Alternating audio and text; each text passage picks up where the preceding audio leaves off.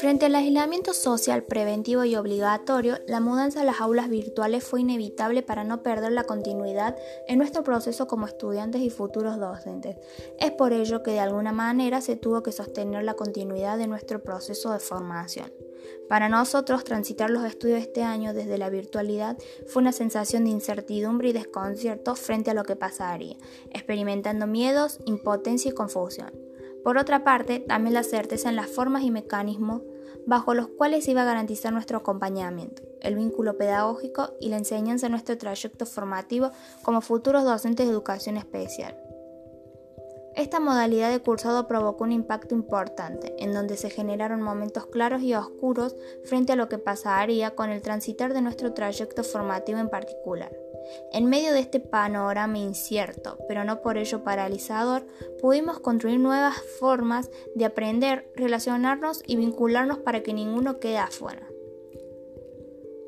Particularmente en el grupo que conformamos con Vargas Melania, Vargas Milagros, Belén Janina, Navarro Tamara, Leaño Brian y Guzmán Natalia para trabajar alfabetización académica, tema que nosotros elegimos, requirió de un mayor compromiso y esfuerzo de cada uno para poder establecer en un diálogo puesto en común debate de ideas y formas de abordar el trabajo. El rol de cada uno dentro del grupo fue fundamental para poder llevar a cabo un excelente trabajo grupal. También fue necesario que todos asumiéramos las responsabilidades para saber aprovechar las fortalezas del grupo, como así también las debilidades, respetando a los demás.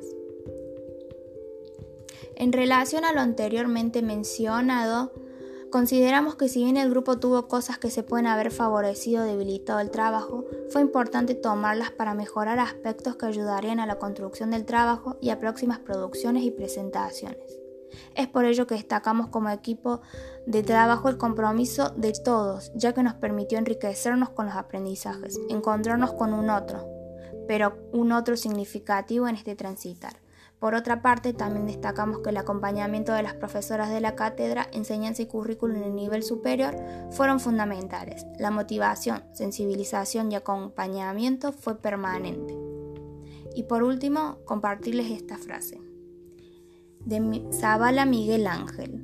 La vida universitaria nos permite pensar en un proyecto de vida a corto, medio y largo plazo como cada uno de nosotros resuelva esa posibilidad dependiendo de las expectativas que sea capaz de autoatribuirse y de la línea central de desarrollo personal que sea capaz de establecer.